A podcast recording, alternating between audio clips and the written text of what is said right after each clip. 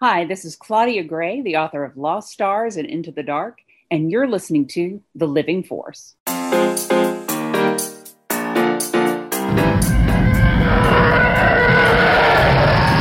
Welcome to the Living Force Podcast. Be mindful of the Living Force, young Padawan. A Youtini production. Blip, blappity, bloop.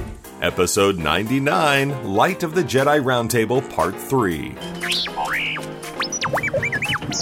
On this episode, what did you do for Valentine's Day? Well, I guess you don't know everything about women yet. A new Boba Fett comic series? As you wish. And the Youtini crew wraps up their discussion of the Star Wars novel, The High Republic, Light of the Jedi by Charles Soule. You want this, don't you? And now, here are your hosts. Who are these guys? Dr. Corey Helton, Eric Eilerson, and Dr. Charles Hankel. Youtini! All right, what is up, everyone? Welcome into the Living Force. I am one of your hosts, Eric Eilerson, and joining me tonight on our last show on the Twitch platform is not everyone. We messed this up royally. I do have the doctors, though. I have Dr. Corey Helton. Hey, man. What's up? What's up? I'm somehow running the cameras for the first time in like a year. I barely remember how to do this. We'll see if we can make it happen. Well, I'm sure that'll become evident later on. Oh, we also have Dr. Charles Hankel. Hey, dude. Hello there. Stoked for the first part 3 of a roundtable we've ever done, but R.I.P. Wes Jenkins. Oh, whoa, hold on. Here's the deal. What? That would be the way to announce it. Oh my God! No, Wes is fine. Wes is dead. Jenkins. Everyone. Wes Jenkins, our resident producer, master of the keyboard and everything. He lives in Texas. For those of you that don't know, Texas, as some would say. Yeah, or some would say the planet Hoth. That's right. For those of you unaware, if you're listening to this in future times, or you just aren't aware of the world around you, which I don't know, Google something now and then. Wes and the rest of Texas got hit with a massive snowstorm, which is a huge deal in Texas. A lot of houses are without power. Wes is okay. He is safe, but his place is without power a lot, so he's unable to join us on this show. But I feel kind of empty, guys. I don't know. How do you feel about this? I'm a little colder than I thought I was going to be, not just because I live in Chicago. I mean, I'm kind of glad he's gone. That's just me. All right. Okay. I'm sad. I'll say that. Of course I miss Wes. There's a chance that tonight I might be like, yeah, totally. Wes, what are your thoughts on that? And then I'll just be like, oh. I'll just switch to his empty camera. Just nothing there. Just awesome. That's a great idea. We can imitate his voice. Oh yeah, I thought it was really good, but I didn't finish it. But I like to play baseball. Slam, slam, slam. That's how it is. Exactly. No, well, I've said a bunch of times that I think adding Wes was the best thing we ever did on the show. Agreed. Yeah. That and the lighting. But mostly Wes. As a whole. Mostly Wes. But yes, Wes, we love you. We miss you, buddy. We'll be happy to see you back when, the world rights itself a little bit. Hello to everyone as well, though, in the chat tonight. We have a lovely group of our Twitch faithfuls that we will see on YouTube next week. We're going to keep plugging away at that throughout this whole show. That next week we will be live on YouTube. But hello to everyone. I want to shout out Cheryl in the chat real quick because she asks Corey, what are you drinking? It looks delicious. I am, that's a good question. I'm actually drinking a hazy little thing IPA by Sierra Nevada Brewing, which is right over here in Asheville, is not too far away, right outside of Asheville. It's a really cool brewery. If you ever make your way to the Asheville area, Sierra Nevada is the nicest brewery I've ever been to. It's like a flipping resort. It's incredible. I'm such a typical millennial in that I do love a good brewery. I'm not going to lie. I love a beer garden. I love an overpriced charcuterie board. But you're not here for that. You're here because you want to hear part 3 of our roundtable of Charles Soule's Light of the Jedi. If you missed our first 2 parts, pause this episode, go back there where we talked about the plot. We talked about the High Republic Initiative a lot. We talked about the characters. Tonight, we are going to be finishing up some overarching questions that Charles brought up about the book, as well as going through Charles's famous Easter eggs. Dude is literally the premier Easter egg finder on the Star Wars internet. Fight me. Don't really. I'm not a violent person. Really. I just want to love you and caress you. Anyway. Oh my God. Speaking of love, I did want to notice that yesterday was Valentine's Day, and I wanted to ask you all, we are still amidst the COVID pandemic. The world isn't quite as easy as we'd want it to be maybe for like date nights or big occasions. But did you guys do anything with your partners? Charlie and I stayed in. We watched the third To All the Boys movie on Netflix. It was wonderful. Nice. And we binged a lot of How I Met Your Mother. That was our day. What did you guys do? Nice. Well, we kind of chilled out. We planned to go get sushi, actually, but that kind of fell through. We called them, and it was like crazy packed. And I was like, I don't really want to go get coronavirus with all this. From a doctor. There you go. That's right. We chilled at home. We ordered Five Guys, DoorDash, had it delivered. Yes. And we watched the first of the last two Avengers movies. What's that first one called? Infinity War. We watched Infinity War last night. Nice. Always good to end Valentine's Day on an upper. That's right. The end of Infinity War just gets you in the nice warm fuzzy place. It was really hard to put the movie down at 10 o'clock last night and not watch like Endgame afterwards. Oh, God, very hard. Right. But you can't start a 3-hour movie at 10 o'clock on a weeknight. You just can't. I haven't done the back-to-back yet. Really? But now I really want to. That sounds amazing. I don't think I've even seen Endgame since theaters, honestly. So I'm excited. It's a good film. Charles, what'd you do? I worked, but Saturday night, Nicole and I were both off, and so we had dinner in. We had some nice steaks. We had cheesecake. Ooh. You know, shared some gifts. I got chocolate, literally a bouquet of chocolate, and I gave her a bouquet of yellow roses because I'm romantic like that. Wow, we're freaking lame, Eric. Yeah, I do want to say, Charlie and I agreed not to get gifts, but she did give me one thing. Hold on a second. Let's see it. What's he doing? It's a Funko. I know it is. Look at this trash! Holy crap. Charlie and I have a bit about how terrible these Star Wars Valentine's Day Funkos are. That is awful. They're literally just, like, they have puns on the bases. I'm putting it up to the camera. It says, oh my God, I choose you. Oh, Lord. My God. Look at this. So okay. Yeah, but this is like as close to Beanie Babies as Funkos have ever gotten. But that being said, I know you, Eric, and our listeners know you, and you will now have to complete the set. It's absolutely true. But so we did do that, and I will say I bought myself a Valentine's Day gift because you gotta love yourself, right? I got the from Galaxy's Edge. Charlie found a Disney personal shopper, and I got the Jedi Temple Guard and Asajj Ventress lightsabers from Galaxy's Edge. So that was my gift to myself, and I got Charlie nothing. So that was our Valentine's Day. Wow. Except for love and affection. Corey, you, however, did a lot of other work this weekend, and I promise, folks, we are going to get to Light of the Jedi later, but I miss you guys when I don't see you. Tell them about the website. Tell them about the updates that we've done this week, because Youtini is going through a massive 2021 facelift. Yeah, I can absolutely do that. We've been super busy at Youtini. You guys have heard me talk about this a little bit last week. I've been doing a lot of crazy web design stuff, and I am very close to having a. I would say we're somewhere between alpha and beta in regards to the timeline, and I have a sample for you if you want to see it. I love free samples. Costco me in the face. Yes, absolutely. So hope you guys are ready. This is the new version of the timeline. We'll probably have it done in the next, I would say, 2 weeks. I think the timeline will be live. Maybe in 2 weeks. We'll see. Careful. I know that's dangerous. It's dangerous. I'll have it finished in the next 2 weeks, but it might not be live on the site. Let's say that. We do have some back-end stuff to do, though. Hashtag we're ready. Manage expectations. Yes, we're ready. Do it! All right, here we go. Oh, wow, it's not the right size. Hold on. They got to make it bigger. All right, that's probably... Jeez. Anyway. Making it. Oh, man. Here we go. Yeah, okay, so this is the new version of the timeline. It's all sleek and pretty with... Love the black and gold. That's beautiful. Yeah, so the black and gold. It's not showing up there yet. I got to pull it down so I can see the top of it better. Yeah, it's got this sweet filtering on it. I'll show you that here in a second. But yeah, you can scroll down the timeline. We got titles on here. You can slide out lots of interesting data. We're going to put IMDb information for all the films. And literally everything is on here. We got kids' books. We got lots of kids' books. Clone Wars episodes are going to be on the timeline. TV shows. TV everything. Episodes. Never had those before. That's right. Those are in now. comics, graphic novels, literally everything. And look at this sweet filtering menu that we have up here. This drops down. You can see all the different stuff that's going to be in the timeline. You can see just adult novels. You can see young adult novels. All the different eras. Filter by search. That's never been.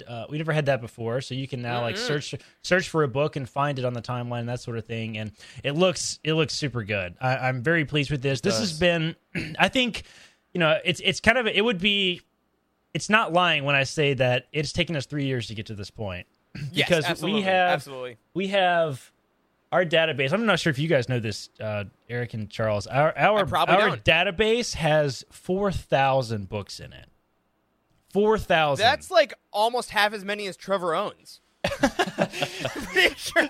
Seriously, it's incredible. 4,000 items are in the database. Nuts. Like it takes a few seconds for it to load. Every time we pull it up, there's so much stuff in there now. It's really crazy, and we have all these really awesome automations that are sending things from our database to the website now. And there's no way we could have done this. And absolute huge shout out to the timeline guys. Trevor is a genius. Frank is a genius, and now Oz has been helping a little bit. Emma's been helping a little bit.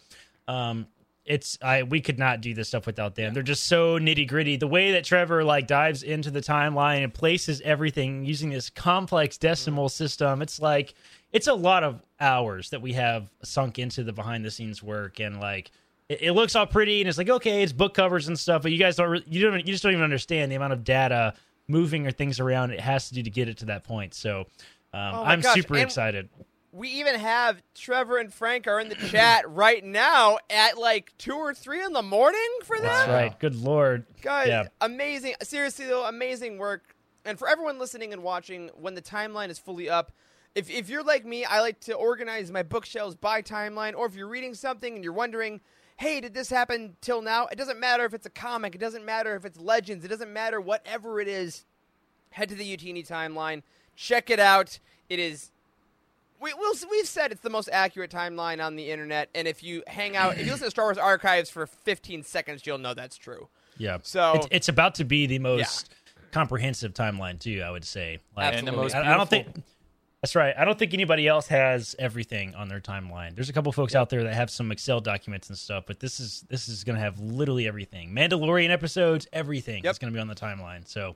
Can't wait. And we did adjust it to the Lucasfilm official eras now that they've added High Republic, so the all the ages will line up with the timelines in front of the books. We got you. Yeah, we got you. I'm super excited. Congratulations. I can't wait for more of that, and of course more things coming out every single week. But speaking of next week, our biggest announcement, which we have said a couple times, but I really want to say one last time. Next week is the Youtini Living Force 100th episode. Our big 100th episode spectacular. I don't want to hype it up too much because it'll be good. I don't know. It'll be fun. But most importantly, it will be on YouTube. We are switching our live platform from Twitch to YouTube. We've had a great time on Twitch, but we want to make sure that everyone has access and everyone that subscribes to our awesome YouTube channel gets notifications when we go live on the Living Force. So next Monday, which is the 22nd. There we go. Which is the 22nd. We'll be live for our 100th episode on YouTube. And Corey, remind me, we're doing our new time next week. Is that correct? Yes, we are also doing a new time next week. We're going to be starting at 8 p.m. Eastern time. 8 p.m., an hour later than we usually do. I think that might be, depending on how it goes, that might be the new permanent time. We had to work around Charles' schedule a little bit, but I think we can make 8 p.m. the permanent time, which would be better for our West Coast folks. So I'm excited to do that. You know, a lot of folks, even if you're in Central, if you're in Mountain, no matter where you are, at least U.S.-based, we want to make it as easy as possible to watch live. And if you're elsewhere in the world, hopefully this shift will help you as well. And, of course, all the other stuff is staying. We're still recording the show. We're still putting it up on YouTube. We're putting it up in audio. So thank you all so much. Oh, and here come the final Joxy 200 bits because bits will be gone. So, I guess use them up if you got them. That's right. Thank you so much. All right, a couple other updates before we get back into Light of the Jedi tonight. We have a new patron, Tracy Yao, who joined us as a monthly patron. Thank you so much. We hope you're enjoying many things, including, like we said last week, our Phantom Menace film commentary. We hope that some of you have been able to listen to that already yourselves. I know Trev said he listened to it without even watching the film because, you know, some of us have memorized it to that point. You can figure out where we are. If anybody has, definitely has been Trevor, so. Exactly. So if that's something you want to do, go ahead, throw that out during your workday, hear us forward chat about The Phantom Menace, and, of course, everything else in that Patreon feed.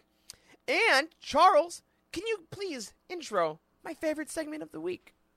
Yes, indeed. So the patron of the week is what Eric is probably referring to. And this week, our patron of the week is Maggie, a.k.a. Magdalife, in our Discord server, one of our really active members, a lot of fun. She sent us in some audio, so I'll shut up now, and we will play that. Hi, everyone. My name is Maggie. I go by Magdalife in the Youtini Discord.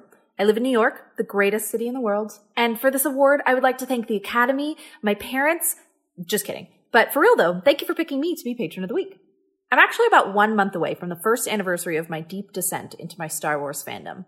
I've always liked Star Wars, but in more of a passive way. Like many who were young in the 90s, my dad sat me down and played me the original trilogy on VHS many times. It was the gold box set with the Darth Vader's cardboard head as the lid. But I didn't read my first Star Wars book until March 18th of last year. I looked it up in my Goodreads account. Honestly, what prompted me to start Googling my Star Wars questions was the realization that there are too many important words in Star Wars that start with R. I truly could not have told you at that point the difference between the Rebellion, the Republic, and the Resistance. I'm good now, though. Don't worry. I found the Youtini timeline after realizing just how much knowledge there is out there and realizing that if I was going to shove it all into my little goldfish brain, I was going to need to go in order. I have now read 36 Star Wars novels, and I can still say that my favorite Star Wars is The Empire Strikes Back. Although Rebels is a really close second. The Ghost Crew podcast is actually what made me sign up to be a patron. But anyway, I love Hoth. Leia's outfit and the snow and watching that AT-AT fall down with the wire wrapped around its legs are some of my very oldest memories. Is there a better first fictional role model than Princess Leia? This leads me directly to my question for the hosts. Imagine, right now, that you have long, flowing, luscious brunette locks. Who is your style icon? Princess Leia or Queen Amidala? You can choose any Leia hairstyle from the OT, except maybe when it's unbraided on Endor because that's a cop-out, or any of the actual Queen hairstyles from The Phantom Menace. Caveat that you don't actually have to do the hair yourself in this hypothetical. You have all the handmaidens you need. Okay, go. Oh, man. Wow. Oh, that's great. First of all, Maggie, I want to say, because you talked about Hoth so much, I blame you for what's going on outside my window with the copious amounts of horrendous winter weather that I've gotten in Chicago. But, guys, that's a great question. I mean, my gut says, whenever I hear style icon, I gotta go to Padme. But, weirdly, I thought about the hair that's like, it's when they go and visit Naboo, I think. When she has her, no, it's in Revenge of the Sith, when she's on the landing and it's like long. Mm-hmm. But episode 1 specifically. Oh, there's a lot of good. I'm having trouble picking one. What do you guys think?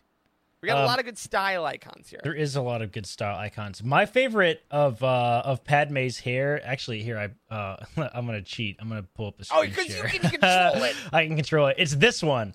It's when that's the one I meant. Yes, actually, when Anakin has the bad dream or whatever, and they go out on the balcony together. She literally woke up like that. She literally woke up. Look, it's curly and luscious, and Natalie Portman was the biggest crush of my life growing up. So yes, the past tense. I see. Yes, I'm married now, so I have to use past tense. So there we go. Yeah, you don't have crushes anymore. I remember. Okay. I got to be Padme, but I'm gonna choose from the end of Ep 1. I just love to look at the parade at the end when she's got the white dress and the full white face paint, but she's got her hair kind of in like multiple little, I don't know, they're almost like Leia buns, but there's like 3 or 4 mm-hmm. of them not covering her ears. I'm gonna go with that one. That's a dope look. Here. Wait, I got it. This one right here. That's the one. That's the one. Oh, dude, that is some Leia Padme. That is a Rey precursor if I ever saw one. That is 100%. It's got some Rey vibes to it. Yeah. You have to. This is a good time to just appreciate. I don't choose that half circle down there. I don't choose that. Where half circle? That one in the middle. I don't. What? This the, one? The cover of Queen's Peril. I don't choose that one. No. Fair enough. Yeah, you have to appreciate, like, look at all the hairstyles. Good lord, the costume designers in Star Wars. This is absolutely incredible. Like, yeah, absolutely incredible. I do want to say one thing about the one that Corey and I picked. I feel like that's the most, like, easy dude hairstyle because I love it, but we're like, oh, it's so effortless because she just wakes up in it. But realistically, that took hours of time, which is the most, perm. Like... Oh, I love it when you look natural, which means, like, I love that you took hours of your life to make this look effortless. Anyway, fantastic question, Maggie. And Maggie, you are a gem in the Youtini community. Absolutely. So happy to hear that you're loving it. I don't know if you guys noticed that, but she could totally be, like, an audiobook narrator or something. That was great. That was phenomenal. Yeah, you have a good narration voice. I don't know what it is. Listen to your podcast. Yeah, absolutely. There you go. And also, thanks for your nice words about the Ghost Crew. We love doing that, so thank you so much for that Rebels love. I love our community. You're all great people. Again, keep your eyes out. You may be our next patron of the week. All right, an abbreviated version now of the Star Wars Weekly Roundup. Not a ton of giant Star Wars news this week, but a couple things we want to make sure we note. First of all, The High Republic Into the Dark continues the epic run of High Republic novels because it debuted at #1 on the YA New York Times bestseller list. Nice. Holy crap. Light of the Jedi is still on there. I believe it was in its 4th week. So huge congrats to Claudia Gray, everyone at Lucasfilm, and Del Rey. Or no, not Del Rey for that one because it's YA, but at Lucasfilm for the awesome releases of that. Into the Dark, I know a lot of our community has already read and loved it. Our reviews are up. The roundtable will be coming soon. I'm not going to say which week it's going to be because I haven't asked Charles yet. So let's make sure that I do that first before I announce. Coming soon. So congratulations to Claudia Gray and the High Republic team. A little bit of other news that got mentioned in Star Wars this week. There were some casting announcements. Probably the biggest one was the fact that Gina Carano is out of The Mandalorian because of her past behavior. We've talked about that at length and do not want to give it a ton more talk on this air. We will, however, give some time to our boy Pedro Pascal, the Mandalorian himself, who landed the lead role in the Last of Us adaptation at HBO, which is freaking incredible. Yeah, that's nuts. Like, did you guys play Last of Us? I never played Last of Us. Now, I've seen the gameplay a lot. I have watched. It's one of the games that I've watched some of the gameplay on YouTube of. Oh, sure. Yeah. No, fantastic. Charles? Never played it, no, but everyone I know who's played it just adores it. Yeah. Yeah. It is really, really, truly incredible. One of my favorite games I've ever played, and I can't wait to see Pedro in it. I know. I loved him in the Wonder Woman movie. I know not everybody loved the Wonder Woman movie, but his character was phenomenal in Wonder Woman 1984. I absolutely loved him. That meme format where he's like, it's good, but it could be great. I love that so much. Such a great format. So stoked that Pedro, and he's like the nicest guy in the world. Give him all the money, give him all the roles. Congratulations, man, and so stoked that another member of the Star Wars family is finding success elsewhere. And finally, we got a tease today. By the time you hear this, if you're not hanging out live, this will be old news. We got a tease at StarWars.com of a picture of Boba Fett. Corey, if you want to throw that up real quick. There was literally an article that showed this teaser of Boba Fett with a freaking spear and a gun, and there's the Marvel logo. And they said there's something that's going to be announced tomorrow, Tuesday. And it was retweeted by Charles Soule. It was talked about by Matt Martin. Like, that's a lot of people that talk about what seems to be just a comic picture, don't you think? It does. And he is, it looks like Jango Fett's pistol. I've never seen Boba Fett with the pistol like that before, right? That's a great point. No, I haven't looked at this image that closely, but I always do this whenever we have something new live on the show like this. I don't know what this Aquaman trident thing is. That's pretty rad. John Dutch Vander in the chat says, is that a freaking Beskar trident? I don't know. Maybe so. Sure. What do you guys think this is going to be? Is this going to be maybe a tie-in to the Book of Boba Fett? I think so. I think based on Charles Soule's like Twitter fun he's having today, my official guess, I tweeted this out earlier, was that this is going to be like a limited series, like maybe 5-6 issues. and it'll be Boba Fett's journey from out of the Sarlacc pit in Return of the Jedi till we meet him in Mandalorian Season 2. That would be very, very good. I used to... Boba Fett is one of my favorite characters. I know that's super cliche to say, but like I've always really enjoyed Boba Fett in the expanded universe, like particularly like the Mandalorian Armor series, which I know that you guys have not read, if I remember correctly. Nope. It's really good. Like he talks about in Boba Fett's story of getting out of the Starlight Pit. I can't. It's been literally more than a decade since I've read that book. I cannot remember if that's where it happens, but I love that stuff. I'm excited to. I'm excited to see what this is, and if it is true, if that's true, if it is, this does tie into the Book of Boba Fett TV show. This will be the first time the books have tied into the shows. It hasn't been done yet. That directly. And that live action awesome. Anyway. We didn't get anything Mandalorian, so not yet. Yeah. There is a book coming, but got delayed a year. But I think it's it'd be a cool idea because I think that Boba Fett show, of course, it might have some flashbacks, right? Because you know, this whole story, but I think if they tell the majority of the Boba Fett past in a comic, then the show can do what we love so much, which is go forward, which is tell the new stuff. I mean, they've been so good with that. And I'd hate for that show to get bogged down in like, well, how did you escape the Dune Sea? Like every freaking episode, you know? Yeah, totally. But I'd love that. So if you're listening to this, let me know if I was right, I guess, you know? We'll find out tomorrow with you. So very excited about that. Of course, every week there's new Star Wars stuff being announced. We'll tell you about it in the weekly roundup. If there's any reference books you need, if there's any comics coming out, very excited for all of that. All right. We're going to skip book reviews again this week so we can finally, at like, I don't know, almost 30 minutes in, talk about Light of the Jedi a little bit. Real quick before we get into Charles and our questions and Easter eggs, I wanted to bring a little notice to this thing I had next to me, which is a Ryzen processor, and the reason I have it here is that on this very show weeks ago, I mentioned it was my New Year's resolution to try to build a PC, and I wanted to let you, the viewers and listeners, know I am starting to do that because my computer is not great, and I do hope that I can like do some more streaming on the Youtini game night stuff.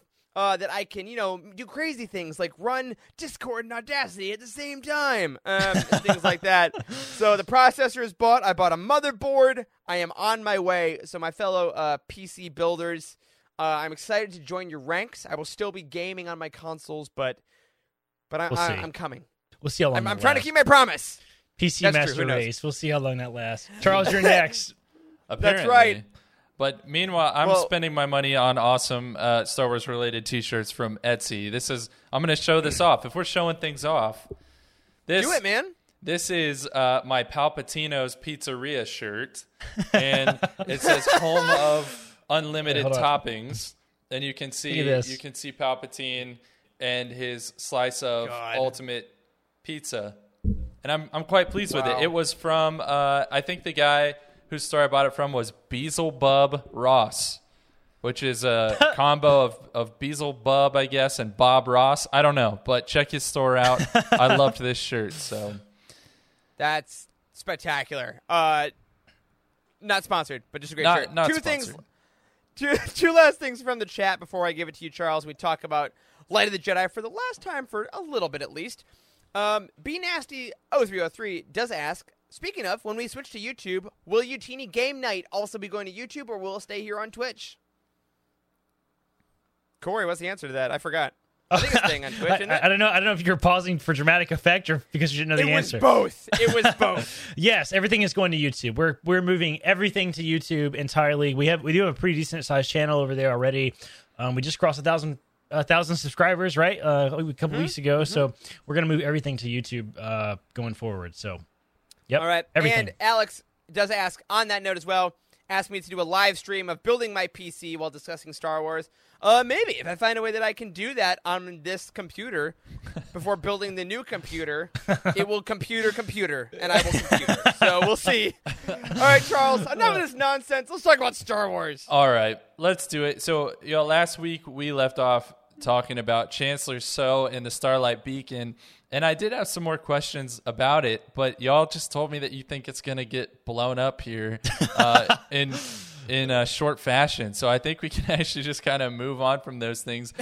I do, though, want to talk about Chancellor Soh and her relationship with the Jedi and the Republic's relationship with the Jedi.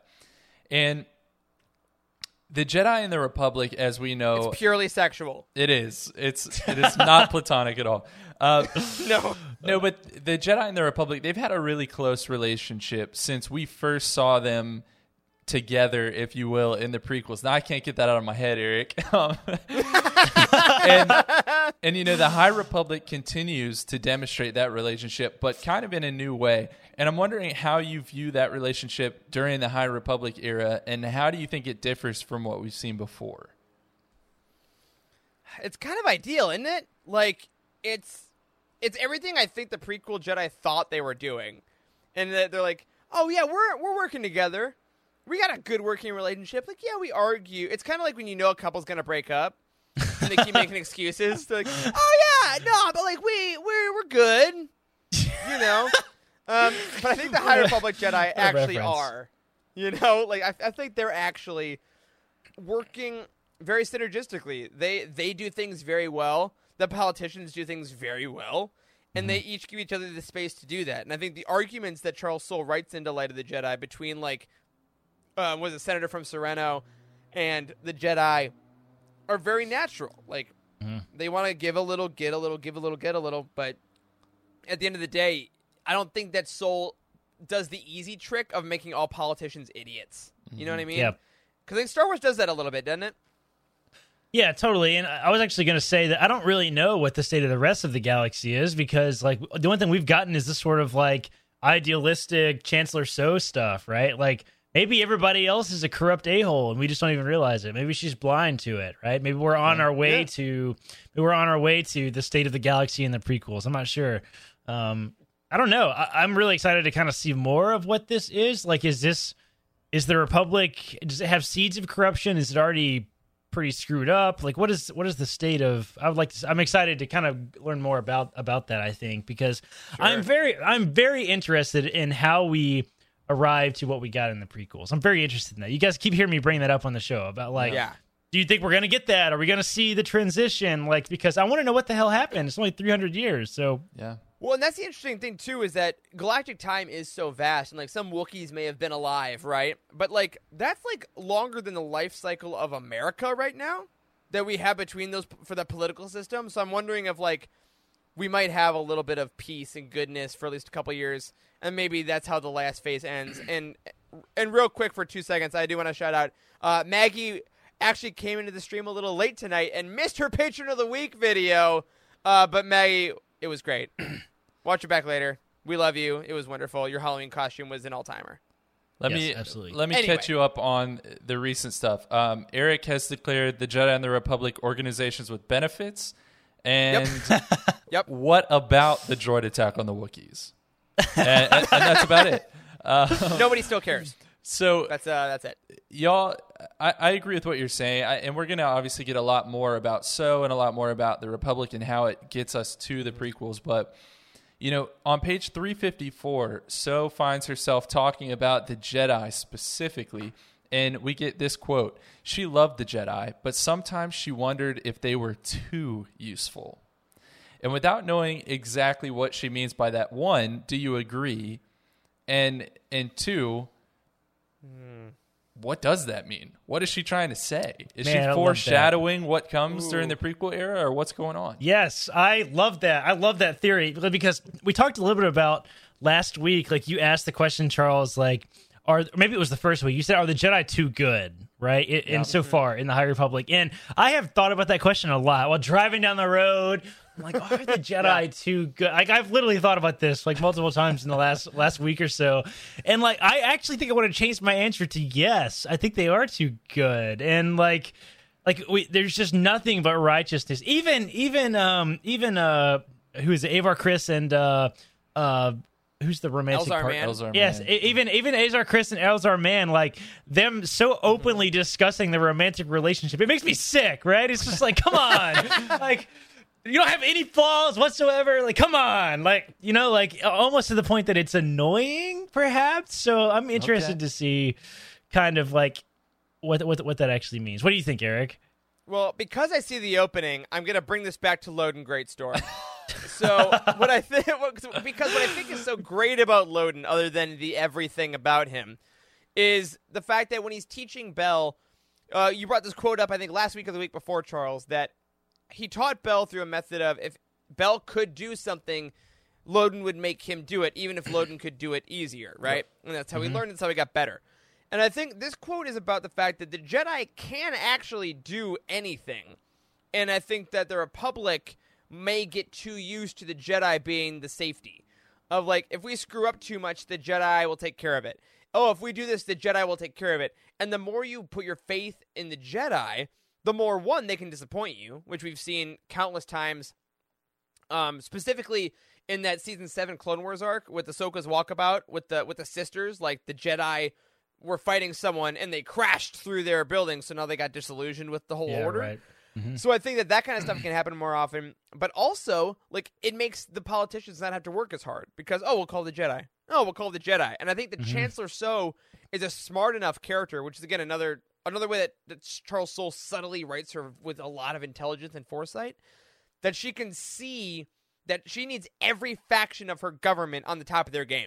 I need the senators ready, I need the scientists ready, and I need the Jedi ready. And if the Jedi get a little too helpful with everything, everyone else is going to kind of relax at their posts. And because of that, the whole Republic is going to be less effective. I like that. I like that, too. That. Now, on the heels of that question, and Corey, I need you to really focus for this one. Is the Republic what leads to the downfall of the Jedi? Or are the Jedi what leads to the downfall of the Republic? Oh, my God. That is such a deep question, Charles. Holy crap. Oh, my God. I don't know the answer to that at all. Like, that is way too... I would have... This is another driving down the road question for the next couple of weeks. I don't know, man. I don't know. Wow. I think maybe this should just be a future episode. Yes, exactly. They very well could be a whole episode. I think the answer, Charles, is yes. Okay. Well, I can give you an easier question. I think it is something to think about. That's a good one. Yeah.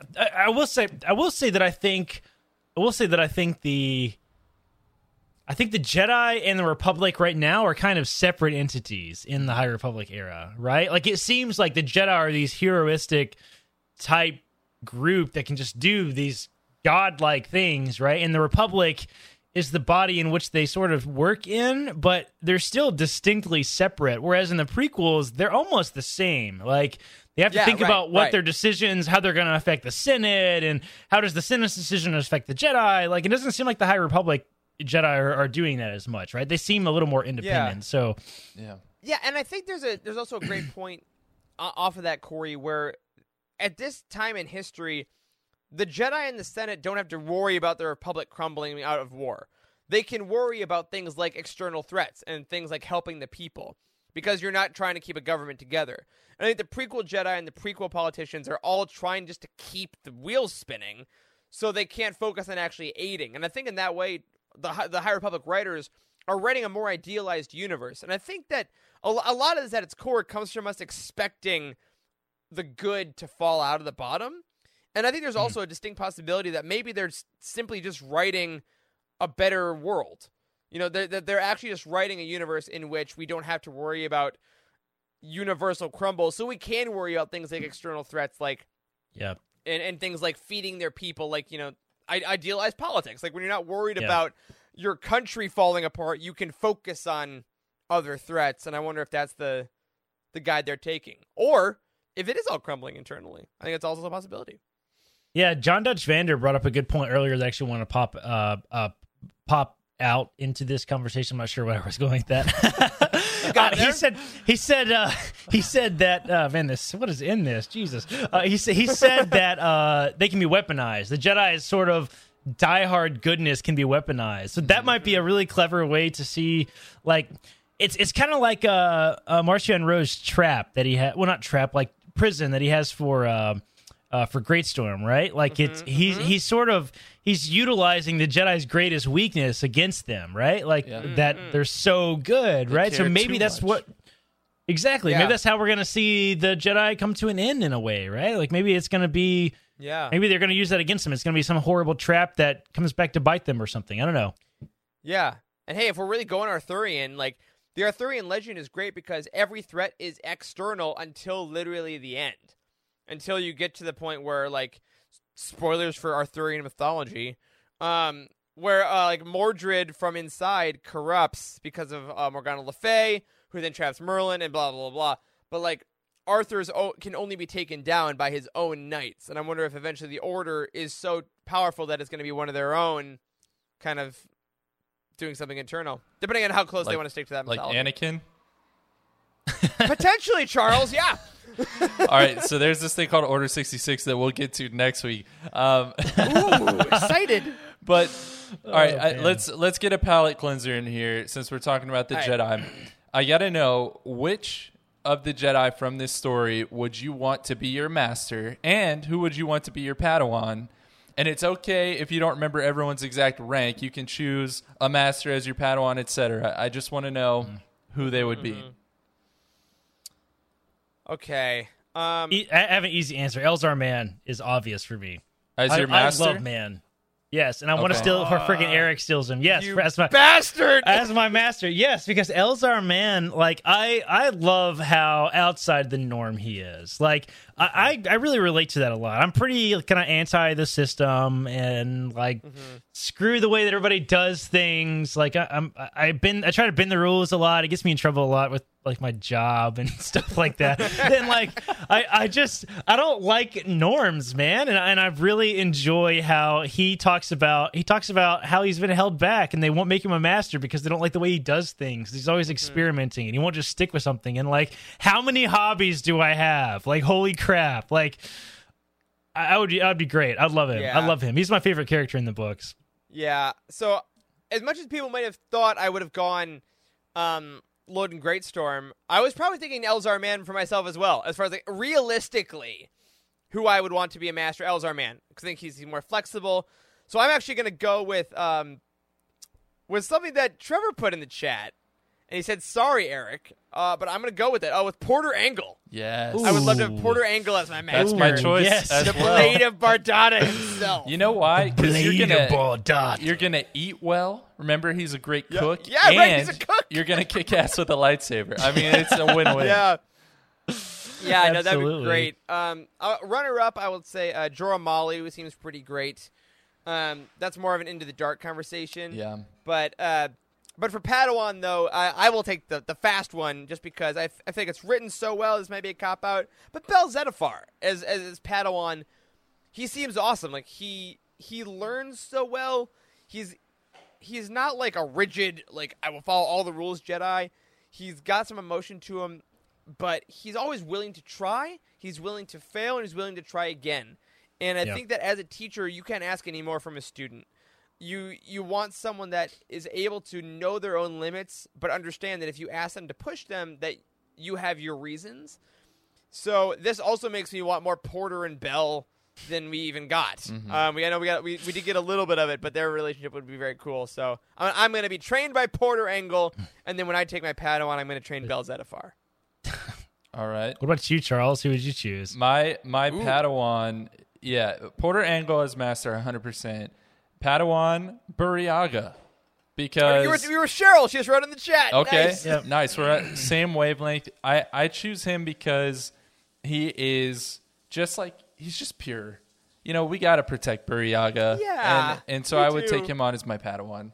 And I mean, as early as I can remember, I've wanted to be friends with a Wookiee because of Han and Chewie. So of course I'm going to choose Burryaga. Yeah. Which also, shout out to Spice Dan, put it earlier, Master Neb Asek, Briaga's master, who, you know, she learned Shirwook for her Padawan. I mean, come on. Yeah. That's a great master. Corey, who you teaching, man? Man, I don't know. I do like Bel a lot. I think he's a good Padawan. I don't know who I would choose. I'm not learning his free Wook. Sorry, Burryaga. I'm not doing that crap. No. I think I'll go with Bel. Bel's pretty good. I enjoy how humble he is. Like he really. We talked about him a lot in the last episode. Like I really do enjoy how optimistic he is about being a Jedi. So I'm a big fan of him. Okay, dope. Well, I love it. I want to hear what everyone's picks are in the chat, but we've got to move on to something pretty heavy. Yo, that was the palate cleanser, like I said, and now we have to discuss the epilogue from this book. All right. Yes. Now, basically what it comes down to, the meat of the issue, is that Elzar Mann has this terrible Force premonition. And there are two quotes that I want to read, and then we can kind of take it from there. The first is page 367, and it's actually from before this premonition. And it says, Marchion Ro reached inside his tunic and pulled out an object of stone and metal, a rod. This is going to make me laugh, actually. let's keep it PG, guys. Keep it PG. Keep it together. I got this. You got this. It says, Great scene. Carved and incised with symbols, screaming faces, fire, chains. Keep it together, Charles. Keep it together. I am the one who gets all the Slack warnings, and then on the show. We said we're going to try to get kicked off of Twitch in our last episode, so here it goes. It says it began to grow. It doesn't help that they're in a sex dungeon as he pulls this out of his cloak, right? Oh my God. All right. Long story short, I cannot read this whole quote. He's got this weird weapon, and we don't know what it is. Now we get to the force. Is it a weapon? Well, I don't know. Maybe. That's what I'm choosing to believe. It is an ancient object of sexual origin. My gosh. All right, Charles, what page was this again? I can take over for you. 367, and let me chuckle in the background while you go.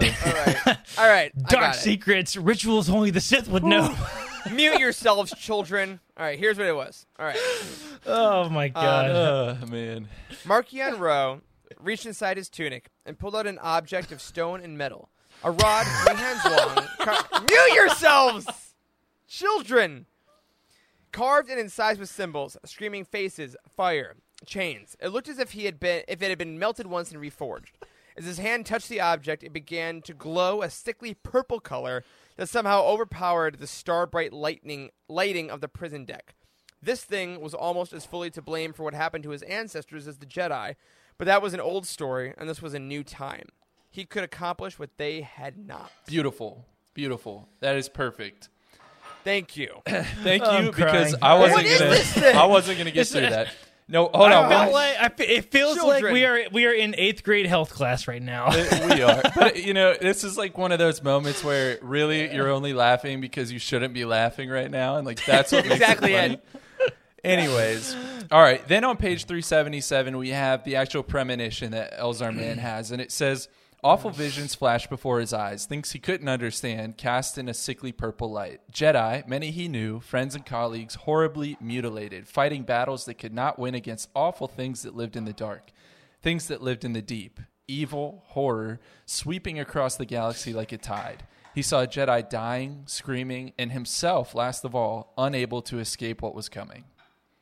So, something wicked this way comes... But what is going on? Yeah, I don't know, man. It's I don't know what this means. Like it's like I have no idea where the High Republic is going to go. Like I think this is a good place to point that out. Like it's not predictable at all. Which is awesome. Like the fact that like the description of this device Ro has is like it's clearly going off of some of like it's like a Sith blank, right? That's as Star Wars fans, that's where we go. It's some kind of dark side thing. But it's this mysterious thing, purple instead of red. Even that is just, something. But I love the idea that Marchion Ro has held on to this artifact. And I feel like he's someone that we're going to see as time goes on because he's going to be in more stuff. Like, you can't get rid of me that easily. So I got to get them all out. But I am excited to see what happens with this thing. Cause like, do you think it's an old artifact? Do you think that it is like an ancient Sith light weapon? Like, or does it absorb souls? Like what in the world? You know what I mean? I don't know. I don't know what this thing is. I mean, other than being a sex dungeon object, I mean, I don't know what this thing is. Yeah. I mean, is this some kind of Sith ritual force sensitive thing? What is it? Is it a holocron? I don't know. I really have no idea. It sounds like I was thinking of the dagger a lot from The Rise of Skywalker. Ooh, sure. And like, that makes sense. Like Rey holds it, and she's like, what does she say? She's like, this thing has seen or terrible things have happened with this weapon or something like that, right? Like, yeah. Well, and the fact that it was like forged with like the screams and anguish on it, really, like you were saying, Charles, ties into that vision.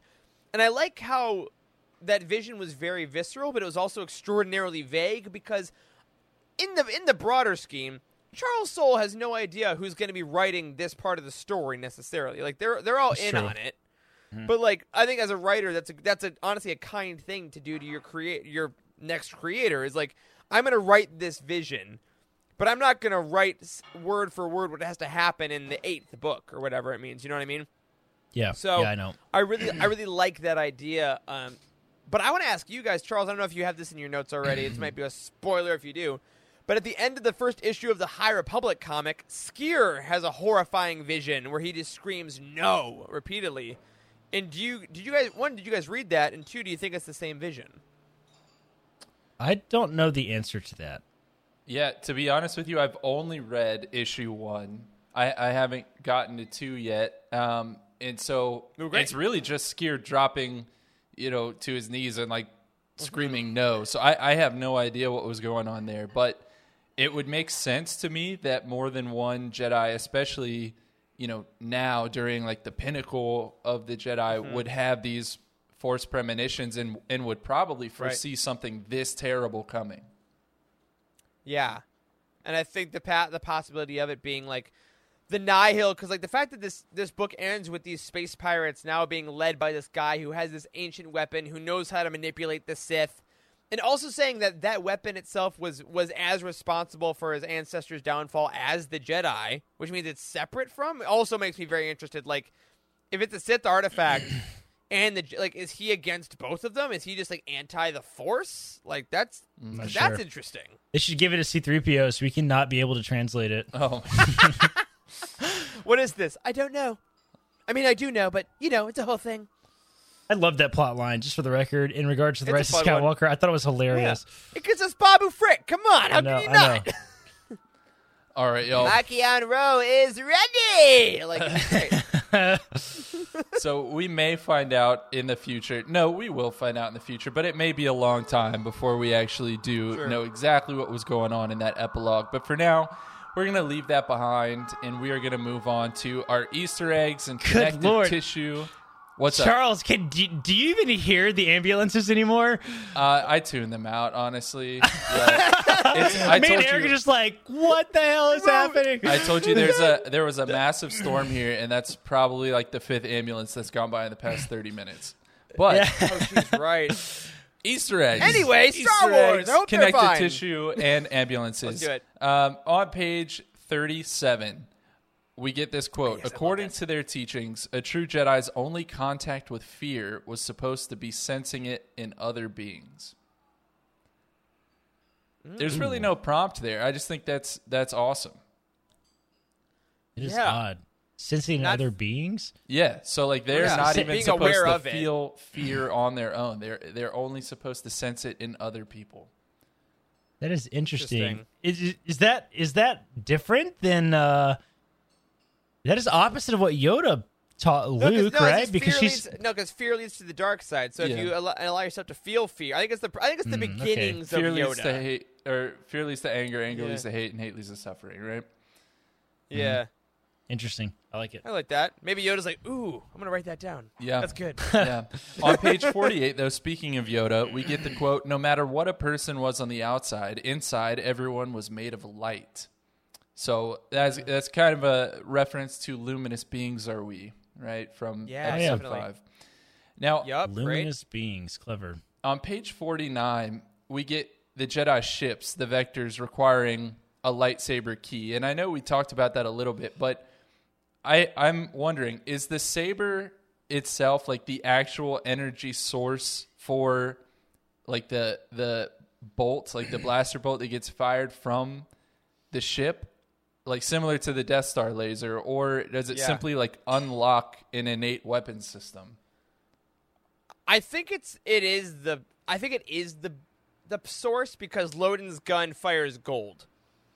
and others fire. I think it's whatever color your crystal is, that seems to be the color of the bolt, which also, if this ever goes to visual media and like a cartoon or a movie, if we can have a bunch of different Jedi ships firing different lightsaber-colored bolts in space, I'm going to cry out of pure ecstasy. Yeah. But I think that's what it is.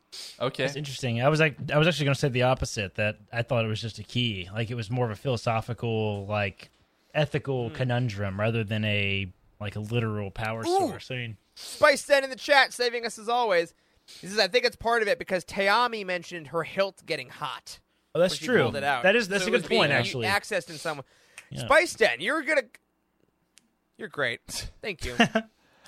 All right. Also, Stephanie Mack, I wanted to say, she said something about that fear quote, Charles, that you said. Yeah. She says, it sounds like a recipe for disaster because how can you deal with something you don't know? That's a good point.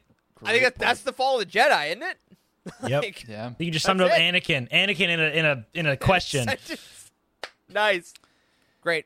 Now, on page 60, we get Loden talking to Bell about how he wasn't able to, use the Force to cushion his falls from great heights like we saw throughout the book. And he says, that wasn't much of a fall, really. You barely had time to think before the ground came calling. I get it, Bell. This is my fault. But don't worry, I can fix it. When we're back on Coruscant, I'll throw you off the tallest super towers we can find. Maybe you just need more time to commune with the Force. Some of those towers are thousands of stories tall. You could be falling for minutes, plenty of time. And all that just tells me one thing, and I think you and all the listeners know what that is. Mace Windu lives. Oh my God. Get the hell out of that. No, I will never let this go. I just want Samuel L. Jackson to be in Star Wars again. That's all. We're throwing Padawans that don't know how to cushion themselves from a fall out of the tallest super towers on Coruscant. And Mace Windu dies? I don't think so. No. Yep, you're right. Somehow, I can't argue. Mace Windu has returned. One day. All right. One day. Now, when we first met Avar Kriss, and we were dealing with what we thought was, the entire great disaster, even though we didn't fully understand it. You'll remember that there was basically a canister of highly flammable gas. I can't remember exactly what they called it. That was headed towards the sun, right? And Avar Kriss was trying to like... It was coaxium, wasn't it? Was it coaxium? I think it was coaxium. I thought it was Tabana. Was it Tabana gas? Tabana, something like that. One of them. One of the gases in Star Wars that we know of has a name that blows up. It's one of those. Yeah. Not important to the actual question, but the point is that I just wanted to show off. Avar Kriss senses that there's something wrong. She hasn't picked up on this capsule basically yet, and she describes it as a missing note in the Song of the Force. And to me, that was very reminiscent of the Yuuzhan Vong in the New Jedi Order, because they had no connection to the Force, and therefore they were actually sensed as like an absence of the Force itself. Oh, yeah, that's right. They were kind of like a missing note in the Song of the Force. So I thought that was kind of a cool, maybe not intentional callback.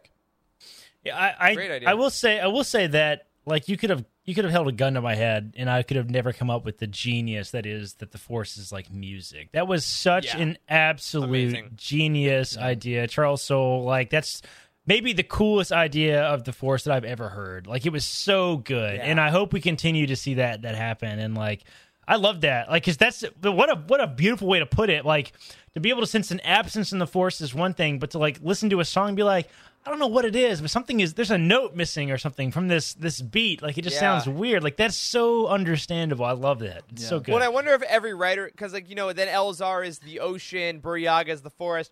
I wonder if every writer now that goes in the High Republic is going to be like, "Here's my Jedi," and their editors go, "Cool. How do they view the Force?" And they go, "God, Charles Soule, dang it!" Like, but it works. They all have to have it different. It works specifically well with the song because you take Burryaga and it's like it seems like a tree with a leaf missing. We'd be like, okay, cool, bro." It's like a tree with a leaf missing. All right, on page 90, we get Tayami, who by the way was a Duros Jedi, and that did a lot for me. I'll just say that. Absolutely. Thought it might. Tayami mentions that she once saw a rodeo on the planet Chandar's Folly. And comic readers may remember that place, Chandar's Folly, from the Darth Vader Dark Lord of the Sith issue number 18, because that's actually the same planet where Tarkin and a band of Imperials were hunting Darth Vader. Wow. Apparently, how do you find these freaking Easter eggs, Charles? They hunt Darth Vader and have rodeos on this planet. That's the two things they're known for. And what I love is that Charles Soule wrote that comic, and my favorite freaking thing the Star Wars writers do is reference their own stuff that they've written previously, because what a flex. Wouldn't you? Like, we talked to Alexander Freed about this in the interview when we talked to him last year. He was like, yeah, whenever I want a character, I just pull something I've written because I already know how it works. Yeah, exactly. Like, I love that. All right. It's great. On page 107, we get this quote. She had a system full of Jedi working alongside her. They each had their own connection to the Force, perhaps different from hers, but no less powerful. And I felt like that was kind of reinforcing the idea from the Rise of Kylo Ren comic series, that door analogy that we got, right? Mm. About, everyone has access to the Force as a matter of how much that door has been opened, essentially. Because we get this whole system of Jedi. They're all different, but no one is truly any more powerful than the other.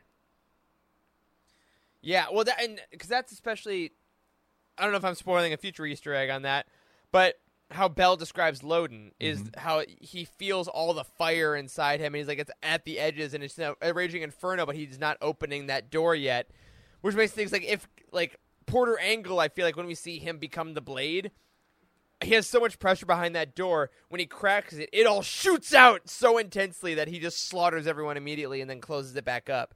Again, like, these visualizations of the Force and canon, man, are freaking unparalleled. Yeah. Yeah, absolutely. Love them.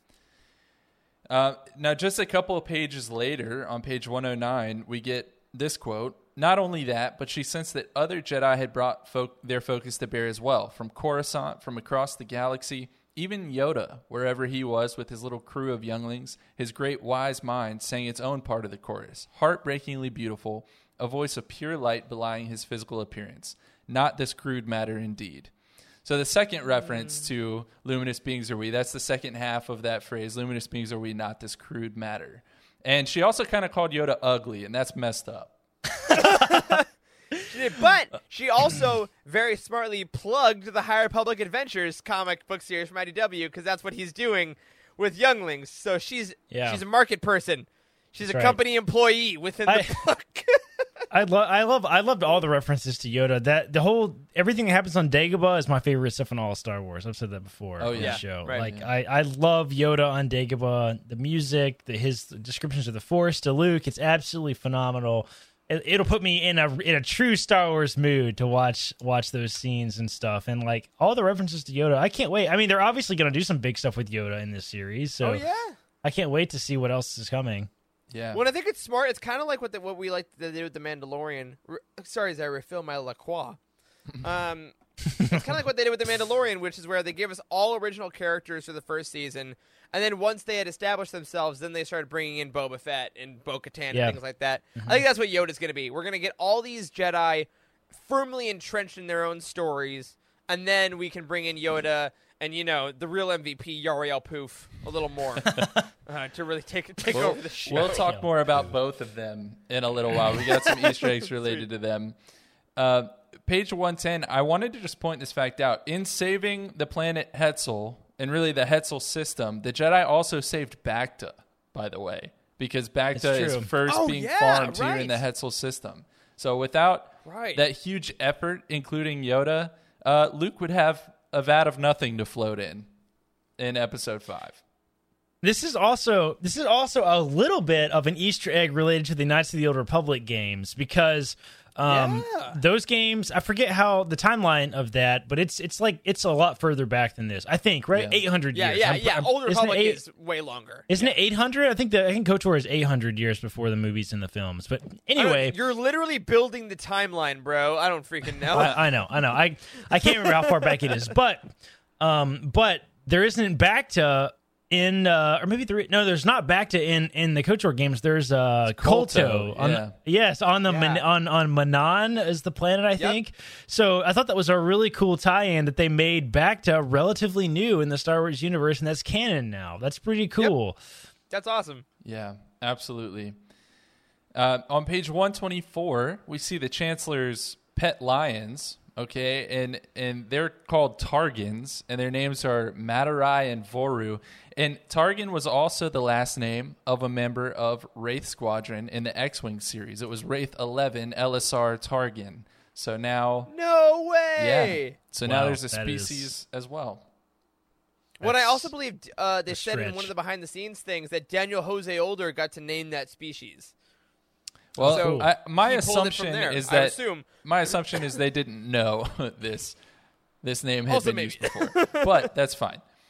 But something that has been referenced before, we see Chancellor Soh going to visit the peak of the mountain on Coruscant. Y'all recall this scene? Oh, that was cool. And that was an awesome scene. Yeah. Yeah, and it's the highest peak of the Matarai Mountains, and it's the only original piece of landscape left on Coruscant that's still visible because everything else, the city has been built right over it. And funnily enough, we've actually seen this mountain peak on the screen before. We saw this in the Clone Wars twice, actually. Once in the Duchess of Mandalore episode from Season 2, and once in Pursuit of Peace in Season 3. I don't think that they ever actually... showed that they're visiting it or talk about the fact. At all. Yeah, if you Google like screenshots of this, you actually can see it in the TV series, which is amazing. That's so cool. Absolutely going to do that. Yeah. Ooh, and Cheryl brings it up in the chat, also in Heir to the Empire.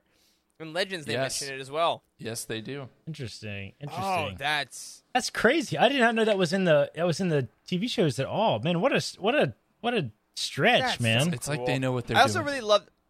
I know, right? Just a little bit. I also love that scene just philosophically on how that mountain stands for both things, right? Like how you can never completely cover nature, but also nothing is so big that it can't be covered up. Yeah. And I'm like, ooh, I like it. So well written. Definitely. Now, a few minutes ago, Eric, you had mentioned Yariel Pouf. And we actually get two Jedi Masters that we know from the prequels in this book other than Yoda, and that was Yariel Pouf and then Oppo Rancisis. And we know that Pouf dies on a mission just prior to the Clone Wars, and he got replaced on the council by Coleman Trebor. But Master Rancisis actually survived Order 66, as confirmed by a list of survivors compiled by the Inquisitorius in the Darth Vader Dark Lord of the Sith issue number 19. So he is out there doing something, we don't know what, with his creepy long fingers. Of all the Jedi Masters to survive the High Republic, the prequel era, Order 66, it's freaking Beard Man? It's him. That's amazing. Great. Awesome. Some other callbacks to the prequels. On page 126, we met Senator Izzet Noor of Serenno, and that is Count Dooku's planet. And naturally, it was his aide, Jenny Wataro, who is a secret spy for the Nile. And it's unclear if Senator Noor was involved in that, but perhaps that's kind of carrying on the link between Serenno and corruption. Interesting. Totally. Yeah. I like that. I like that. Page 130, Soh is talking about the Starlight Beacon, and y'all bear with me with this pronunciation, but we get this quote. "We will be there with them helping, from Bundakai to Bastion." And the first time I read those names, I actually said Bunduki, and then I laughed for about 5 minutes, and now I'm choosing to say Bundakai. I have no idea if that's right. But anyways, Bundakai in Legends was actually home to the followers of Pahlawa, who invented the martial art form of Teras Kasi, the fighting style that Kira uses in Solo: A Star Wars Story, and from the old video game Masters of Teras Kasi. And Bastion, also from Legends, was a planet originally named Sartananian. I see why they changed it. And it served as the capital world of the Imperial Remnant, where the Council of Moths was headquartered. And it first appeared in Spectre of the Past, but was later in A New Jedi Order and Legacy of the Force. So that was like a 7-word sentence, and it had so much packed into it. That is crazy. Star Wars is so huge, I swear. Oh my god. You're all a bunch of nerds. You're all a bunch of nerds. That's awesome. That's incredible. Yeah, wild. Now, Bel Zedifar named his vector, or the one that he flies with Lone Great Storm, he named it Nova, and that felt like an intentional callback to Will Lark and his ship in Alphabet Squadron. So... You know, come see Will Lark die in Victory's Price coming soon. Sorry, Eric. We'll see. We'll see. On page 130, we get this quote. Chancellor Soh tapped her index finger on the map, and a single glowing star-like dot appeared, more or less in the center of the region, interdicted by the ongoing hyperspace disaster. And now, this is probably a stretch also, but the word interdicted really jumped out to me, and that's because... Remember, interdictor cruisers are Imperial ships equipped with gravity wells capable of pulling other ships out of hyperspace. And we're talking about the Great Disaster, which effectively pulled all ships out of hyperspace. So, oh, dang. That's true. Sure. Yes. I mean, how that's often clever. Do you use the word interdicted, honestly? Rarely, frankly. Yeah, very exactly. Rarely. I'll be honest. And real quick, I just want to interject here. And just to clarify, folks know we get books early. We have not read the last Alphabet Squadron book yet, so we did not just spoil it. I'm glad you pointed that out because I was going to say something like that too. I haven't read it either. I have no idea. Have not had time to read it yet. So just, to be crystalline clear, that is a theory we proposed months ago. We have not read the book yet. That is a theory. Stay tuned for our roundtable in like 2 months. That is a theory from the first time that I read Will Lark's name because he was too pure. Too pure to survive a full war. I just want to make sure our listeners don't feel spoiled. Yes. We have not read it yet. Anyway, great poll. Now, on page 143, Lorna D, who is the Twi'lek Nile Tempest Runner, she wears armored leather made from the hide of a Kel dragon. And Kel dragons were actually originally created for the 1995 video game Star Wars Dark Forces. So, great poll. Getting a lot of mileage out of that game lately. I know. In Star Wars. That is true. On page 149 at the Nile Feast, we get this quote. He spread his arms, taking them all in, while gesturing simultaneously at the feast tables and fountains filled with various intoxicants and death sticks and piles of up powder and down fire. Now, I'm going to assume those are the new Star Wars equivalents to, like, cocaine and meth. But I was reading that sentence, and they said death sticks, and I was like, oh, that's cute. That's a nice reference. And then I got to up powder and down fire, and I was like, that escalated quickly. There were a lot of Star Wars drugs in this story. That's all I have to say. Oh, yeah.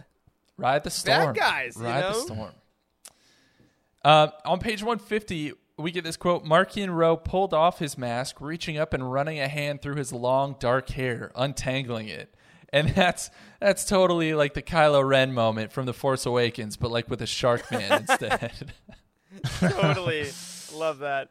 On page 166, B. Blythe is hugging a stuffed Viractyl, and that's the creature that Obi-Wan rides in pursuit of Grievous in Revenge of the Sith, and also was featured in Master and Apprentice by Claudia Gray. That's right. On page 168, Otto Blythe is trying to reach help while his family is being attacked by the Nile. And we get this quote, Ogden's Hope maintained a small communal security force, all the claims paid into its budget every year. And that felt very much to me like Danner's claim in The Settler's Call from Kenobi by John Jackson Miller. All of the claims pay into this security network. Yeah, so that was really cool to see. Great, yeah. All right, on page 175, this is getting back to when Avar Kriss and Elzar Mann are on Naboo, and they're visiting the Santekas, and it very much seems to me that they're standing literally directly where Anakin and Padme get married. Did y'all get that sense as well? I totally got that. That is interesting. I think 100%. They were. Yeah. I think they, yeah. I feel like I saw something online about like the name of the islands or whatever. Like it's the same area. So it's interesting you say that because on the same exact page we get a mention of someone named Omar Barranco, and he was a poet on Naboo. Apparently, is what this story says. And in Legends, he was actually mentioned 2 times: once in Darth Plagueis and once in Supernatural Encounters, The Trial and Transformation of Ar-Hul Hextrophin, which was actually, listen to this, a canceled novella written by Joe Bongiorno for the official Star Wars fan club. And that sounds fake, but it's totally not. And I bet Trevor has that on his bookshelf. That is amazing. Holy crap. Wow. Yeah. That's the deepest pull we've ever had. That one concerns me a little bit. I'm not going to lie. Yeah, I would think so.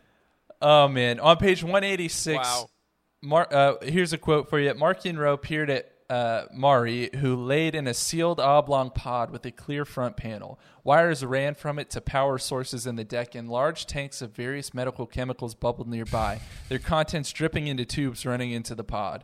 The machine was essentially one large medical capsule designed to keep Mari as healthy and comfortable as could be managed for a human who had been alive for well over a century.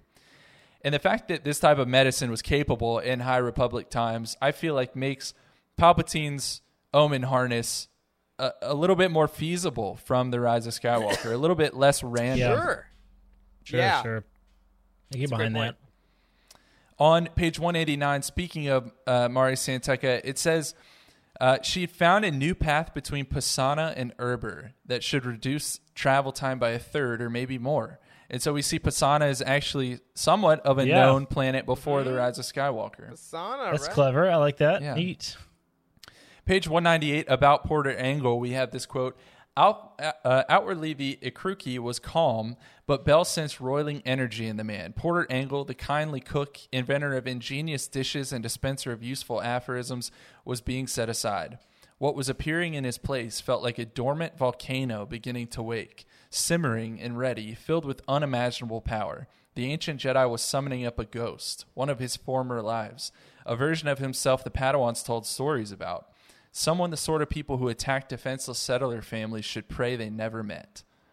And there's no connective tissue there. That's just awesome, and I wanted to read that quote. That's it. It is. But, like, Porter Engle does not do a lot in this book, frankly. Yeah. But the description that Soul gives to it, like, Soul loves this character. You can tell he's like, he's like begging anyone. He's like, do something with this dude. I made him epic and incredible in every sentence that he has. I want a short story collection written by Charles by George Mann of High Republic Jedi. Or I was just going to say something like an old tales sort of story, like the tales of Porter Engle. Oh, like, yeah, something like that. Like, oh, it's just like it's like The Witcher. His travels, exactly. His travels along the road. Like, he has some sort of, there's some overarching mission that he has to go on, and he keeps encountering these bizarre tales, like Greek mythology almost, on the road that he's traveling. That'd be incredible. I can see the cover of it, like the Blade of Bardotta, and it's like, all right, George. Come on, buddy. Yep, you got That's it. The next pitch. Well, and you mentioned Porter Engle's nickname, the Blade of Bardotta, and we know actually Bardotta from the Clone Wars era, and that's when we saw it ruled by Queen Julia, Jar Jar's maybe kind of ex-girlfriend. Do y'all remember that? Oh my God, that was Bardotta. Wow, that was Bardotta. What? Yeah. So you know, Jar Jar and Porter Engle linked. Hey, officially, that's it. On page 208, we get Burryaga at that awkward Legacy Run Survivors Party, and we get this quote. His master knew how much he hated gatherings like this. None of these people would be able to understand him. And then later it has this quote. It was Joss Arden and his wife Pika. Both had drinks in their hands and seemed utterly relaxed. He didn't know how they did it. Maybe it was the drinks. And then finally, later, we get he felt hot and wanted to start panting, but knew some people saw that as a threatening move. And actually, finally, then later he decided to take the opportunity to escape and headed for the refreshment table. So it is now confirmed that Burryaga is all of us at one point in our lives at a social event that we did not want to be at. We sweated, we panted, we escaped to the refreshment table. Absolutely. Perfect. Cheese and crackers. Give me that. Yep. All right. Page 224, we get this quote. Cassiv had three storms up at the top of his Tempest hierarchy. Gravin, Delix, and Wetbub. And the 2021 Youtini for most disgusting name goes to Wetbub, especially because he's a Gungan who got that name because he always returned from battles inexplicably covered in blood. Ew. Just, what does that mean, bro? Does he like cut people open and like pour their blood over his head? Like what the hell? He's like the villainous version of Porter Engle. Not a lot to do, but Soul clearly loves him. Did y'all see the stuff going around Twitter, the concept art for Wetbub? Yep. Yeah. It was the it was like a dark Jar Jar fan thing, and they're like, this could be Wetbub, and I'm like, it looked like it looked like Jar Jar Binks and like that main orc from the end of Fellowship of the Rings. It looked like a mashup between them. You mean the Uruk-hai? Oh, sorry, it's Uruk-hai. Whatever. Lurtz? You mean Lurtz the Uruk-hai who fought Aragorn? That's him. That's the one. That's the one. Right. All right. I agree. Page 236. The Santekkas apparently sent a dozen of their navulators, which sounds like a not real job, and there were people who wore implants that wrapped around their shaven heads that allowed them to run circulations with droid-like precision. Lobots? I think they just sent Lobots. 100%. Hundo P. That was the vibe that I got too. Yeah. I definitely thought about that. Yep, easily. Lobots. On page 241, Senator Knorr, who we talked about earlier from Serenno, he says every politician could use a Shagrian aid from his mouth to Palpatine's ears. That's right. Also, calling you out here, Charles, Maggie makes a great point. Navulator sounds like not a real job. Yeah, unlike Space Wizard, which is both totally normal and real. That's true. Space Wizards are real, and you can't tell me differently. Page 257, Loden uses his lightsaber to operate the shoulder cannon from the Jedi Vanguard. And, Eric, you referenced this already, but... you know, that's a callback to Jocasta Nu using that lightsaber rifle in Darth Vader, Dark Lord of the Sith, issue number 9, if you're looking for that. Mm-hmm. Issue number 9. God, it's so cool. Yeah. And, you know, based on that Easter egg, it seems like a good time to talk about the fact that a similar lightsaber rifle was actually discovered by Luke Skywalker, Ben Solo, and Lor San Tekka in the actual Jedi outpost on Elfrona that Bell, Loden, Indira, and Porter lived in. And holy crap! Is that real? That's from the comics. That's right. And not to mention, that's from Rise of Kylo Ren. Not to mention, it was actually where Luke fought the Knights of Ren, and not to mention, it was where Ben Solo later fought Hennix, Ty, and Vo, as seen in the Rise of Kylo Ren comic. So, oh my god! Yeah, yo. So you mentioned earlier, Soul is doing a lot of callbacks to things he's written before. Yeah, you can say that again. Yeah. Wow. So that's really cool. Now, that's going epic. Back, I'd really love to reread that comic. I did go pull it out to see. You can see the entrance to you know the temple or their outpost rather, where they hang out in those panels. And it was nice to kind of have a mental image of that while reading Light of the Jedi. That's so cool. So page 263, Pika mentions that she and her husband Joss were supposed to take a vacation to Amphar. And that's a tropical planet known as a tourist destination for its beaches. And it was actually first mentioned in Shield of Lies, book 2 of the Black Fleet Crisis series. But I do think that is the first appearance that we've gotten of that in canon. So more Great Legends callbacks. Not going to fight you on that one. You know, going back to Burryaga, you'll have to excuse me that this is kind of stream of consciousness. How come he can't get a translator? Just like the Ithorian Jedi. I think that about every Wookiee in Star Wars, and I think it's just Star Wars that does this for some reason. Because there are occasional Wookiees that do that wear like translators and stuff. Well, right? And there was literally an Ithorian Jedi who had one because no one could understand him. Meanwhile, Burryaga is just like, what am I, chopping? It's like, I'm sorry, I don't understand you. Maybe when because he's only a Padawan. Right now. Everybody listen to me. There's a bunch of people on the ship. What the hell is he saying? Somebody translate for us, like literally.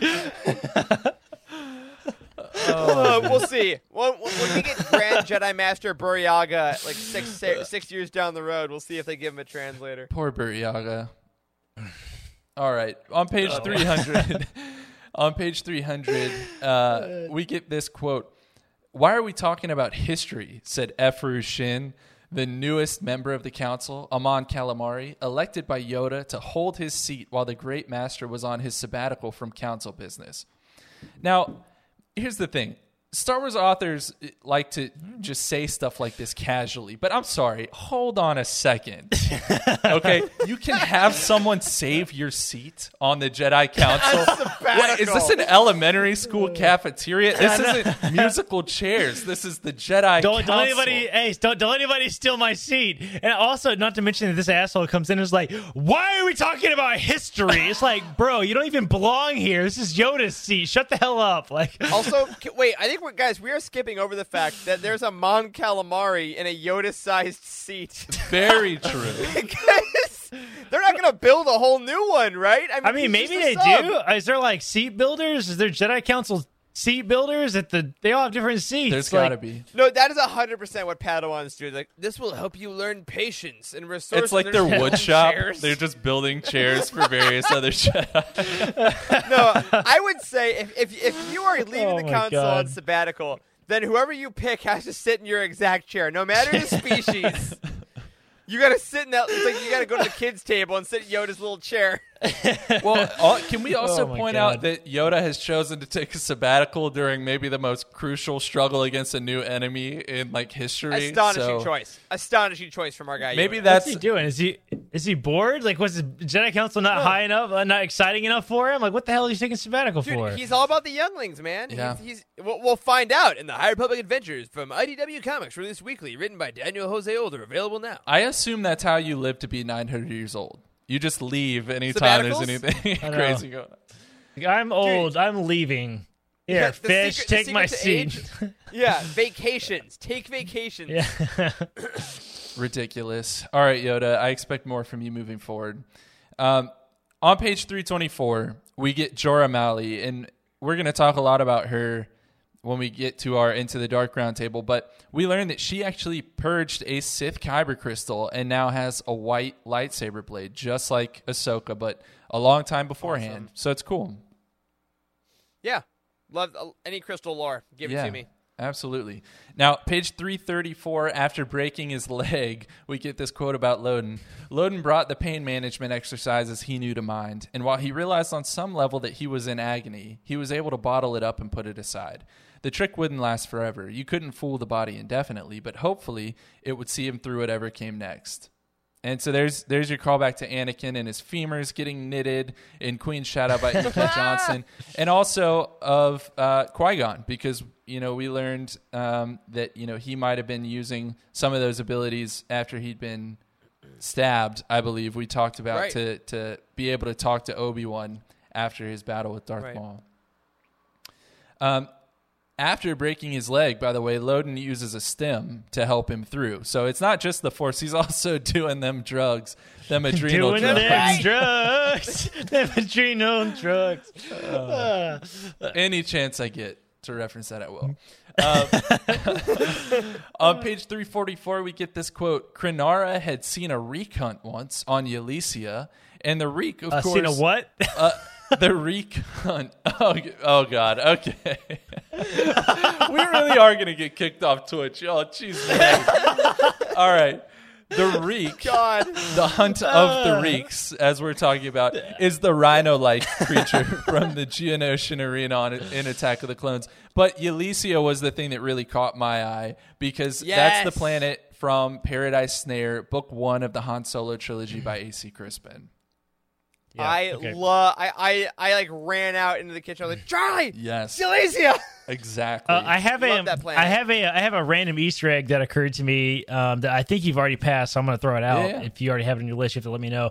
Kassav holds hostage Eriadu is the planet that he holds hostage, right? Yes. Eriadu, he describes them. He finds out that they're like a planet full of a bunch of warriors. That's the planet that Grand Moff Tarkin is from. And his entire backstory is all outlined in the Tarkin book about how crazy the culture on Eriadu is. It makes you do these like rite of passages to become a man type of thing. And it's like crazy survival shit. So it's like, what an excellent planet to do a bad job of holding hostage. Yeah. Yeah. Corey, who wrote that Tarkin book? Again, who's the author? Is James Luceno, excellent, excellent author. Right. Yeah, no, I actually don't think I had that on my list, but absolutely, you're right, and it's very fitting that they kind of played a hand in the destruction of Kassav and his Tempest as well. So on page 369, we learn that the architect Paolo Hidalgo is responsible for designing the Jedi Temple in Starlight Beacon. So that's got to be a Tuckerism, right, for Pablo Hidalgo. Oh, yeah. Oh, my 100%. God. Absolutely. Yeah, for sure. Yeah. Yep. Speaking of, actually, there is a Tuckerism in the Darth Vader Dark Lord of the Sith comic series when the Jedi Selrach Elus, which is Charles Soule backwards, is also one of the confirmed surviving Jedi after Order 66. Oh, my God. So I would do it too. I would do it too. And you know what's funny is as a kid, you know, you do stupid stuff where you like look at your name spelled backwards and stuff. And so I saw Selrach and I was like, that's Charles backwards because that's my name too. And then I was like, wait a minute. That's awesome. Yeah. So yeah, absolutely. Now to round this out, I want to close with one of the most beautiful passages I think from the entire book. And it's one that marks the close of this particular book, but also really it's a perfect launch to this whole era of Star Wars. And so it's on page 372, and it says, across the atrium, against the stars, lightsabers ignited. Hundreds, in all the colors of the Jedi Order, a salute held high. In space outside the station, anyone who looked would see a surging glow rush from the beautiful open space at its heart, pushing back the darkness. The light of the Jedi.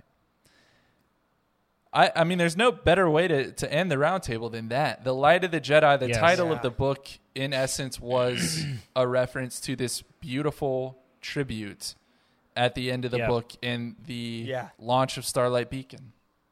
Yeah, for sure. That scene in the audiobook was incredible. I meant to clip it out. I forgot about it until you literally read it just now. But like that scene in the audiobook had this really epic music playing. Like I recommend you go and listen to it. It's incredible. Beautiful. Absolutely. All right, y'all, that's all I have. You'll have to throw out in the chat or in the YouTube comments later on any big Easter eggs that I might have missed. But now I think we have to go back around and we have to re-rate this book and give any closing thoughts that we have. So, Eric, let's go to you first. I think you rated the book first the first time around. So what would you give it now? This book absolutely remains a 10 out of 10 for me. It is... I think it's still my favorite Star Wars book. I think it did it. Talking about it, everything we talked about during these 3 episodes, I loved. Every character, every part, and I got so excited every time to come on this show. Not only talk to you guys, which I love, but to talk about this book specifically. And I've never had an experience quite like it. I am so happy this started the era.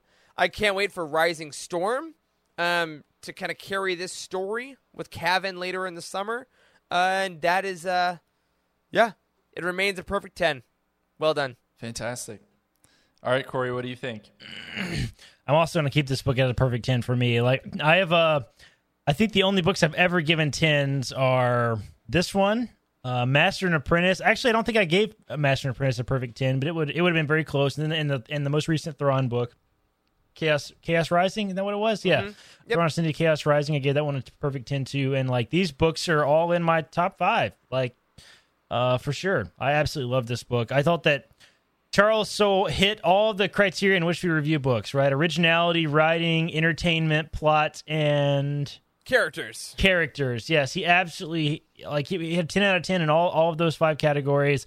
And that's like I say, if you hit a perfect score in all categories, that makes it, by definition, a perfect 10. So I really, really enjoyed this book. I thought that, it's no wonder that everybody is just thirsting for more of the High Republic after a kickoff like this, because it's absolutely an incredible, incredible novel. And the highest-rated Youtini adult novel that we have so far, a canon adult novel that we have so far. The only other one that's this high, I think, is Revenge of the Sith novelization is this high at least, and Lost Stars is this high at least as well.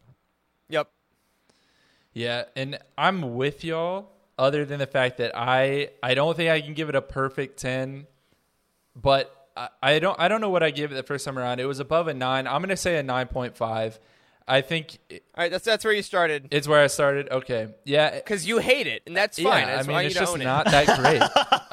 No, I love this book. I don't know that I'll ever give anything a 10 until I get... I don't know. It would have to be something involving Obi-Wan. Kenobi's close to a 10 as I can get. But yeah, I mean, perfect way to launch this era. Not a page really was wasted. There's so many questions. I mean, look, this was our first ever three-part roundtable, and we probably could have stretched it even further, but we got to move on to other things. So fantastic way to start this, and I can't wait for more. And on that note, Eric, I think you're going to kind of talk us through what's coming up. What's next for the High Republic? Where do we go from here? Absolutely. So coming up, everyone, earlier this month, Claudia Gray's Into the Dark was released. That, again, number one on the New York Times bestseller list of YA novels. A lot of people have loved it. We've had reviews up. So that's the next big story. Of course, Justina Ireland's A Test of Courage actually came out same day as this. So if you're reading everything, those are the two stories that are out right now. As well, Kevin Scott's High Republic comic. 2 issues are out currently, with issue 3 coming up. And issue 1 of Daniel Jose Older's The High Republic Adventures is out currently, whatever comics are sold. So looking ahead, Youtini-wise, next week, we have our big Youtini Living Force 100th episode. We're gonna celebrate the ride we've had so far, have a couple surprises for everyone, and that will be on YouTube live at 8 p.m. Eastern Standard Time. Again, YouTube next week, next Monday, 8 p.m. Eastern. And then High Republic-wise, either, and we'll talk about this off air, 1 or 2 weeks after that, or 3 weeks after that, we'll see how the schedule works out, our Into the Dark 2-part roundtable will be coming up. We'll go back to our regular format for that. And then coming up, we got The Rising Storm from Kevin Scott. We got more stuff coming out. Of course, check the Youtini release schedule for everything High Republic. And monthly, the comics are both coming out at this point. So we have no shortage of High Republic content to look forward to. And I cannot freaking wait. But on that note, my friends, we're going to go away for the night. And that's going to do it for this week's episode of The Living Force. If you're already supporting us on Patreon, head on over to Discord. Tell us how much you love the show. We are not doing Aftermath tonight because we ran late. We will be doing a giant Aftermath show next week after the 100th to just celebrate with you all and have some fun. So make sure you hang out for that show next week. A special thank you goes out to Cheryl Bell, Patrick Ortiz, and Carl Sander on our Jedi High Council, and Kyle Hickman, Elizabeth Cloutier, Jason Mitchell, Freddie C., and Sally and Chris Eilerson on our Alliance High Command for their amazing support of this show and all things Youtini. You can find us on Twitter. I'm at Eric Eilerson. Corey is at Doc Star Wars MD. Charles is at C. Hankel. And Wes is at Boss Wes. Hope you're okay, buddy. A special thank you goes out to Matt Davenport, our amazing editor, Ryan, our graphic designer extraordinaire, and Wes, our producer and community manager. Thank you to Corey and Charles for podcasting with me tonight. Thank you to all of you for joining our last show on Twitch. We'll see you next week on YouTube. And as always, we are all the Republic. There is no hatred. There is joy. There is no division. There is union. There is no apathy. There is passion. There is no gatekeeping. There is community. This is the Youtini Star Wars fan code. Embrace it. Live by it. And above all, trust in the living force. That's all for this week. Join our community and surround yourself with like-minded fans by visiting us online at youtini.com. Until next time, may the Force be with you.